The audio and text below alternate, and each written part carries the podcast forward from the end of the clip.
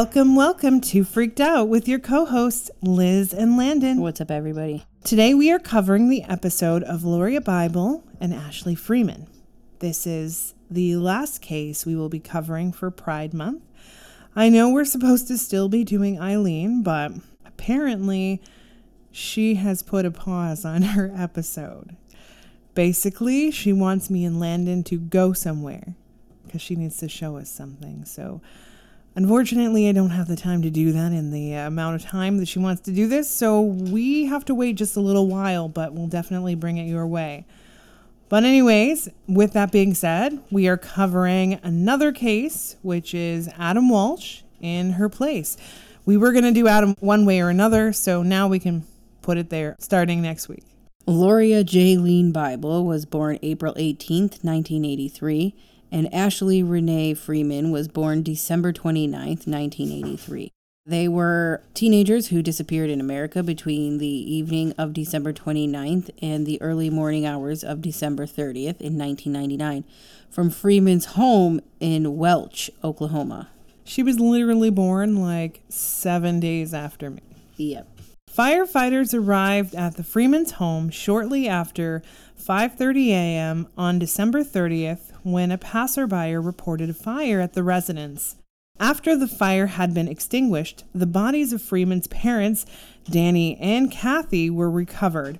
Both had been shot to death in close range. Law enforcement was unable to find any trace of Bible or Freeman in the rubble of the home. On December 29, 1999, high school friends Lori, which by the way prefers that name, Lori, over Lauria, and Ashley had spent the evening together celebrating Ashley's 16th birthday. Lauria received permission from her parents to spend the night at Freeman's home earlier in the day. The girls had spent time at a local pizzeria with Freeman's mother, Kathy. Law enforcement determined the fire had been an arson. Inside of the home, the charred remains of Kathy were discovered laying on the floor of her bedroom. She had been shot in the head as well. Just before we go into it, I do feel like Kathy, her body was moved to the bedroom. I don't necessarily feel like she was shot there. But, anyways, that's just a side note. Initially, no other remains were located, leading local law enforcement to extrapolate that Ashley's father, Danny Freeman, had slain his wife and fled with both girls. Their parked cars were in the driveway of the home with the keys in the ignition. On December 31st, Bible's parents, Lorraine and Jay, returned to the scene, hoping to find any additional clues that law enforcement may have missed. While walking around the rubble, they discovered what appeared to be another body and notified the police. Like, can you imagine? Like, you're just kind of looking for clues and then you stumble upon a body? Like, the police didn't do that thorough of the job that they missed a complete entire body? That would be insane, actually. Like, that shows me that, like, they really do slack off. Right? Now, the second body was determined to be that of Danny. So their suspicion that he had shot his wife and took the kids were done and over because he was also shot in the head execution style. Now imagine being family members going back to the scene of the crime and then being the one to find the other body. Absolutely. They came up with a conclusion and honestly never even genuinely looked at any more evidence. In my opinion, a lot of evidence obviously was burnt away, but I also feel like something could have been salvaged. Now, following this discovery, the crime scene was re examined. Shocker, because now you have to. But yet, no sign of the two girls at all. Nothing was found. Well, there has been nothing from that time until 2018, it was reported that a Ronnie Dean Busick, age 66, had been arrested and charged with four counts of first degree murder for the deaths of Lauria, Ashley, and Kathy and Danny. Now, two other suspects, Warren Phillip or Phil Welch II, died in 2007, and David Pennington died in 2015, were also identified. According to the Washington Post, at least a dozen witnesses claimed all three men bragged about raping and murdering Bible and Freeman and having taken Polaroid photos of them, even. what a group of sick individuals. By the way, Ashley and Lori have both asked me to keep the rape details completely out of this, which I totally understand. But other than that, they're willing to talk about just about anything else. Now, several witnesses alleged that the three men killed the Freemans over drug money and that the girls were held captive in Welch's trailer for several days before being murdered. A female witness who lived with Welch for a short time after the disappearance provided a sworn affidavit that she had heard conversations between the three men and they disclosed that the murder victims had owed them money. And then Welch kept a briefcase containing the Polaroid pictures, which showed both girls bound and gagged and taped and lying on a bed, with Welch lying next to the girls in some of the photos. According to the affidavit, Welch, Pennington, and Busick had claimed to have raped and tortured the girls before disposing of their remains in a pit or a mine shaft in Picher, Oklahoma. Now, law enforcement also stated they believe the girls' remains could have been dumped in a cellar that was later covered in concrete. I agree with that. I am going to say that yes, their bodies were definitely dumped in concrete. Extremely disturbing to see. In the public, the Bible family issued a statement in which they stated that they had been aware of the alleged photographs for years and that all this time it's what they focused on rather than like finding Gloria and Ashley. Now, after his arrest, Busick told reporters he wished to speak to the Bibles. On April 26, 2018, Bible's mother, Lorraine, confirmed that she spoke with Busick but that he denied knowing the whereabouts of her daughter or Freeman. Busick pled guilty. I think he did that to like screw with the family a little bit more, you know? Yeah. Anyway, he pleaded guilty on July 15th, 2020, to being an accessory to first degree murder in the deaths of Danny Kathy and torching of their home near Welch, Oklahoma, and the abduction and presumed slaying of the two girls. He had admitted having withheld information about the involvement of Welch and Pennington. He was sentenced to 15 years for the crime, with 10 of those years being spent in lockup. Listen to this interesting fact. Oklahoma Department of Corrections said that he had been a level four prisoner, which means he was respectful to staff, didn't get in trouble, followed orders, and didn't have an extensive criminal history. So he gets 60 credits per month or two days credit for every day served, plus the credit for the time he served in jail. Now, Busick was released May 19th of 2023, so of this year, with credit for time served after serving less than three years. Isn't that interesting? Dude gets four counts of murder and gets out in like three years. Insane. What I find interesting as well is that when he got out, the police were basically justifying it by saying, well, he gets five years of probation and. Right, I agree. Now, on October 7th of 2021, a new search was conducted in the root cellar of a home formerly occupied by David Pennington, one of the deceased suspects accused by the convicted Busick. Investigators claim that Busick kept repeating the root cellar, and his stepdaughter alleged that he had forbidden anyone from ever accessing it. News reports after the search wrapped up and indicated it had been yet another dead end. I'm going to comment on that as well. Definitely, like, if I'm going to be completely honest, I feel like there was like a fire pit involved. And then after the fire pit, there was like little bits and pieces and then poured into cement. Like, you would not be able to find their bodies, but I think dude didn't want the kids in it because it haunted him. That's all I can think of it. Anyways, in 2010, the Freeman family initiated court proceedings to have Ashley declared legally dead. Well, we are definitely going to get into this case here in just a moment, but just for clarity purposes, is there any particular reason that we have categorized this as an LGBTQ episode? Absolutely. This might be hard for the families to hear because they don't necessarily want to hear this, but it's the girl's way of coming out, I guess. I see that they definitely had a friendship bond and they did have a very strong best friend relationship. But from what I'm being told, it developed into much more and a beautiful love story, if you will. The two of them loved each other very much, and they kept their relationship a secret because of the stigma in the world and the fact that they're still very young and they were scared, of course. They were literally born the exact same year as I was, and I was in my first female relationship when I turned 21. And even then, I hid it, and I remember being scared to come out at that age.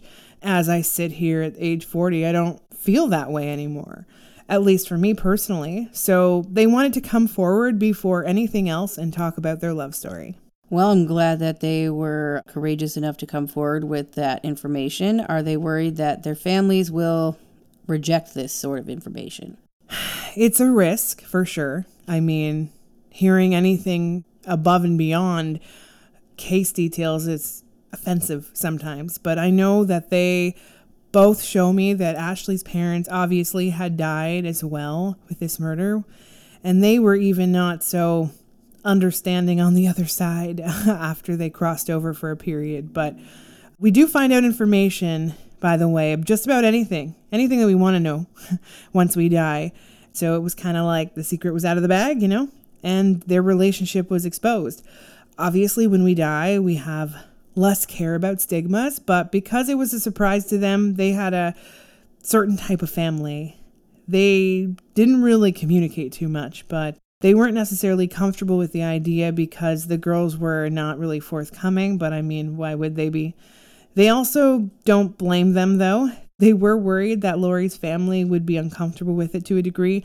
Not everyone, but some of them might be, so they just felt like I was the right medium to do the job. I would agree they never got to be their true authentic selves and if they were here today they would be out and proud and able to be free at least freer than they were back in the 90s. They want to talk about when they had met.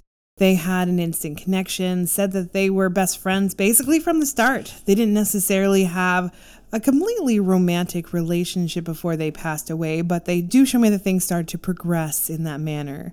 Maybe a first kiss. they were just in love with each other, but they couldn't necessarily express it. They did hold hands a lot and laugh a lot and watch movies together, make jokes about how they would, you know, never ever find anyone better. And they hated the same people, they loved the same people. Ashley didn't necessarily fit in with the school crowd as much, and everyone loved Lauria. Not to say that they didn't love Ashley too, but there was just everyone was more drawn to Lauria she didn't care that anyone didn't really like Ashley as much as they liked her, but they also respected Ashley a lot more because of Lori. She wanted to tell everybody that Ashley made her into the person she was. She says that she faced a lot of her insecurities because Ashley always made her feel good about herself.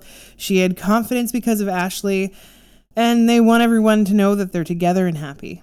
Well, I definitely like romance too, so it's happy that they're together. Oh, yeah, they genuinely finish each other's images. one will send me an image and then the other one will tweak the image so that, like, they complete it for me. It's actually pretty cool. Are they ready to talk about what took place? Yes, it's interesting because they don't really want to talk about their deaths too much or what took place after they passed on because they've come to terms with it since it happened so long ago, but they know that these details are important for Ashley's family, which is why they're coming forward. Now, there's a lot of speculation that the convicted killers of Tommy Lynn Sells and Jeremy Jones, they had confessed to murdering them, but subsequently recanted their admissions. And Jones claimed that he murdered Freeman's parents as a favor for a friend over the drug money then took the girls to Kansas, where he had shot them through their bodies into an abandoned mine. Now, I know that they made a statement that they had fabricated this story so that they could get better food and additional phone privileges in prison. Now, is there any truth to this? From what I gather now, a lot of conversation did flow through the prison because, for whatever reason, Everyone knew that this did have to do with like a drug debt by the Freeman's parents. So that's probably why the police were like so quick to jump on that. Now, sadly, I believe it to be her father that was involved in the drug side of things more so than the mom. I feel like this person, which we'll talk about them later on, was kind of fishing around for other people to be the ones to kill Danny and Danny's wife initially. Now, there was a lot of debt and there was a lot of money missing. Ashley's telling me that it looks like Danny did more of it than Kathy, but Kathy did protect like Danny a lot of the time. It appears as though Danny was getting deeper and deeper and deeper into the drug dealing situation and addiction. And I don't necessarily feel like the family knew too much. Kathy did a little bit, but she didn't realize he was totally in debt. Anyways, from what Ashley shows me, Danny was doing some more drugs and selling drugs and he was trying to get away with it. I even feel like he blamed someone else for it. So the drugs went missing and the money went missing and he's like, "Oh, I don't know who took it, man." And obviously they're coming for him, you know. I do think that ultimately he continued to lie and lie and lie and unfortunately signed his own death certificate. He knew that these people were coming after him and his family, but he completely ignored it and no one really had any inclination other than him. This sounds like the movie The Goodfellas. It sounds like the movie The Goodfellas. Yeah, this guy Danny, he has kids and he has a wife and everything, and he starts selling drugs and getting into that and all this shit, and they end up coming after him because he was doing the drugs and not selling the drugs. oh well, I've never even watched that movie. I've heard of it, but I've never watched it. But we should watch it one day. Yeah. So Danny, the father, had a feeling that his family was in danger and he had said nothing. That is right. Uh, he loved his family, but why did he ignore it, you know? Anyway, his daughter feels bad about bringing this up because she's very protective of her family. And so she's very weary on what she says. But from what I gather, he really just kind of ignored all of his family responsibilities because he was just simply that addicted. Well, of course. So, what else happened? I believe that the girls had just laid down to sleep not too long before the house was engulfed in flames. But from what they both show me, these men came into the home. I do believe they had lighter fluid with gasoline as well. I'm not entirely sure how, but I see them like pouring it out everywhere. They took the parents out of their beds and they took the girls out of their beds and I think they tied them all up. It was like very poorly done, like with duct tape.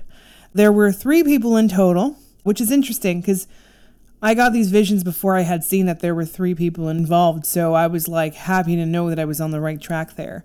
Now, one person was tying up the girls, one was bringing them down, and the other man was trying to bring the parents down. And then, from what I believe, that third person that was just hanging out in the living room had been pouring gasoline and lighter fluid everywhere.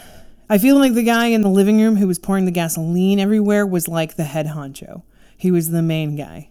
Now, were any of these people Ronnie Busick? Yes. It's interesting because I know that the other two people were Warren Phillips, aka Phil, and also David Pennington. You know, it's crazy. Like, all three men stayed and were like playing with them for a little while. How so? The main one, Ronnie, he was the one in charge of all the little details. He was the one who wanted to kill the girls first. He had planned to kill them. He was going to do it in front of the parents. However, Danny had made a statement that if they allowed the girls to survive, that he knew people that he could get their money back and he made it seem like if the girl survived, he would get this money back. I keep seeing that Ronnie wasn't completely convinced about this truth, but he decided that, you know, if Danny was dead, his debt is paid off one way or another, but, you know, maybe they can get a little money back in the deal. So they decided to follow along with what Danny said.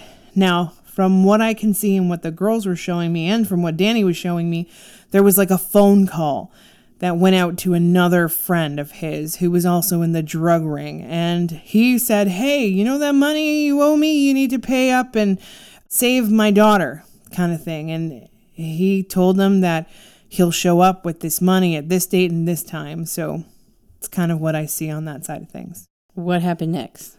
Now, they were making all these promises like, oh, yeah, we'll keep the girls alive. But they were also like whispering to each other, like, they know our identities. We're not going to tell anyone, but we're going to kill them anyway. Like, we're going to say we're not going to kill them, but we're really going to kill them. Looks like all they gave a shit about was the money. Yeah, which, by the way, I do have to commend these women. I know that they were young 16 year old girls, but they just about got away. More about that later, though. They want to talk about what took place next in the household. They unfortunately witnessed Kathy and Danny's death, and from what I can see, they were murdered before they had set up the home in flames. And from what I'm being told by the girls, they were enjoying the arsenic side of it like it was turning them on. But more so than that, they were trying to, I don't know, char any evidence they had in the home because they were very messy. The girls, of course, were distraught and really unable to register any of this, but they did have their hands and legs tied up and eventually they had their legs untied just so that they can walk to the vehicle. They locked them in the vehicle as they set the home on fire and everyone watched it burn for a little while before taking off. Now, the most terrible type of trauma possible. So, what happened after that? They ended up going to his trailer. And from what I can see, this was a little bit more on the secluded side, although I do feel like there were considerable amounts of like witnesses, obviously, that came forward anyway. But from what I can see, they weren't in a discreet place. It was less people than like a neighborhood, but it was more people than they would have liked. Anyway, I don't believe that the other two men had too much to do with it, so they just kind of took off while they all waited and figured out what they were going to do next for a while. Well, at least one of them walked away from that. Yeah, one of them was more so the arsenic in the situation. I don't believe he physically killed the parents. I feel like he was the one who was like setting the house on fire. All right, so what happened when the girls got into the trailer? I know the men left, but eventually they ended up coming back a couple days later. But, anyways, obviously there was a relationship to drugs, so it was extremely difficult for them to keep these girls alive in that trailer. They had people constantly knocking on the door trying to obtain drugs. From what the girls show me, there were multiple people that had seen them. And since they would uh, walk into the trailer, and although the girls were somewhat hiding to the side on the ground, it was easy for people to see them and they were telling me they're also not quiet. They weren't screaming, but they were whimpering loud enough for people to hear, and everyone just looked over and ignored. And basically, there was also a gun kind of directed pointing at both of them at some point as well. First, they did take breaks to sleep and go to the washroom, and I don't believe that there was really any place to shower, but at least they got some food. They basically kept the guns the girls most of the time, though. Now, all these people saw them and they did absolutely nothing. What a great, fantastic world we live in. Right? Ashley says that they don't blame the others. If they had ratted out their drug dealer, then how would they be able to get drugs in the future? They weren't going to cut off their supply. They are drug addicts, and that's something Danny struggled with. So they feel for these victims. I feel like he had the cheapest drugs around as well, which, I mean, marketing value, probably really good for the people of all kinds. So these girls really had no time to try to even escape. Now, I see that the girls were quiet and only communicating in very small ways. They started to get creative and they would write on each other's hands to make words with their fingers.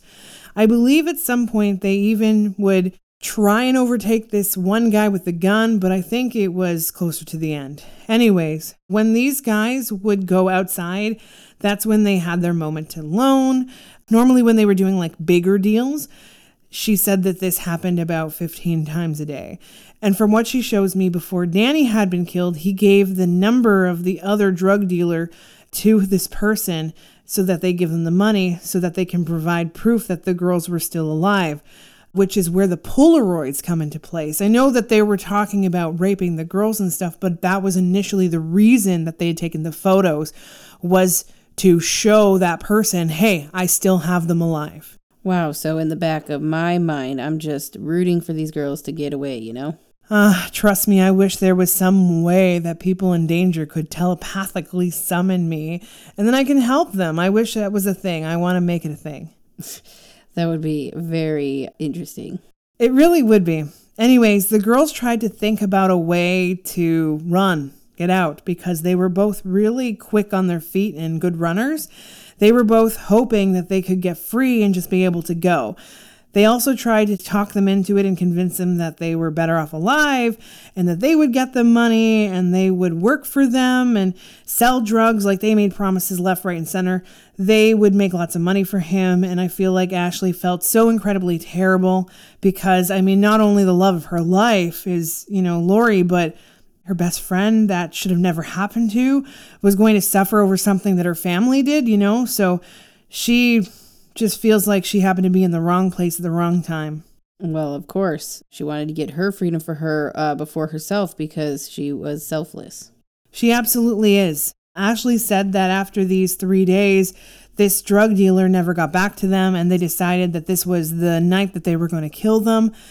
They were trying to escape one last time. Unfortunately, Ashley shows me that she told Lori to run, and then she was shot in the head. Both of them were still shackled, by the way. Their legs are free, and Lori stopped mid run, turned around, and fell to the ground as soon as she had seen Ashley hit the floor. She then screamed out. From what she showed me, it sounded like a dog yelp. And then these three men basically killed her as well. And of course, there was a big ruckus, and everyone in the area came to see what the heck was going on. And in that moment, one of these men decided to make a very big decision that is pretty disturbing. He took his German Shepherd and decided to shoot him right in that moment so he had something to bring back to make everyone not worry. So he killed his own dog. What a fucking sick, twisted fucker. Absolutely his main goal is that he didn't want to get caught. He changed his number. He then sent out his own minions to kill the other guy that didn't give him the money. So he ended up dying too. There were a few people that were witnesses and they started to grow a conscience, and that's why they told the police what happened. And that's when an arrest happened, but like years later. To add, only one of them is going to be going to jail, though. Absolutely. I wished all three of these men had gone to jail, but it was good that the mastermind behind the whole thing was definitely the one behind bars. But I feel like it's his dog. His dog was the one that got killed. Oh, of course, because he's a sick freak. Now, one woman had said that the girls were bound and gagged and laying on the bed. Do you know if the girls were actually on the bed? I see that they were moved to the bed sometimes, perhaps, you know, in those moments where he was hurting them. But I don't see that they spent a lot of time on that bed. So maybe when that woman happened to be around, they were just there. I assume so, yes, but they were mostly on the ground from what they show me. Tape was definitely used, and they didn't use tape on their mouths because they were quiet most of the time. So, what did they do with the body? I feel like they're never going to really give the location of the bodies. Like, I mean, I know it's that cellar, but like they won't be able to determine it. It's just it's been too long and like it's almost like the bodies don't exist anymore. They won't find it. They might hit with dogs and stuff, but I just don't feel like they're going to find anything. All right. So is there anything else that the girls want us to know?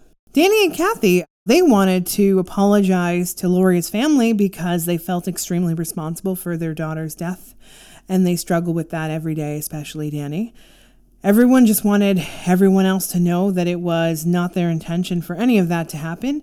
Danny was only a dealer because he wanted to be around the drugs to consume it, and it consumed his entire life.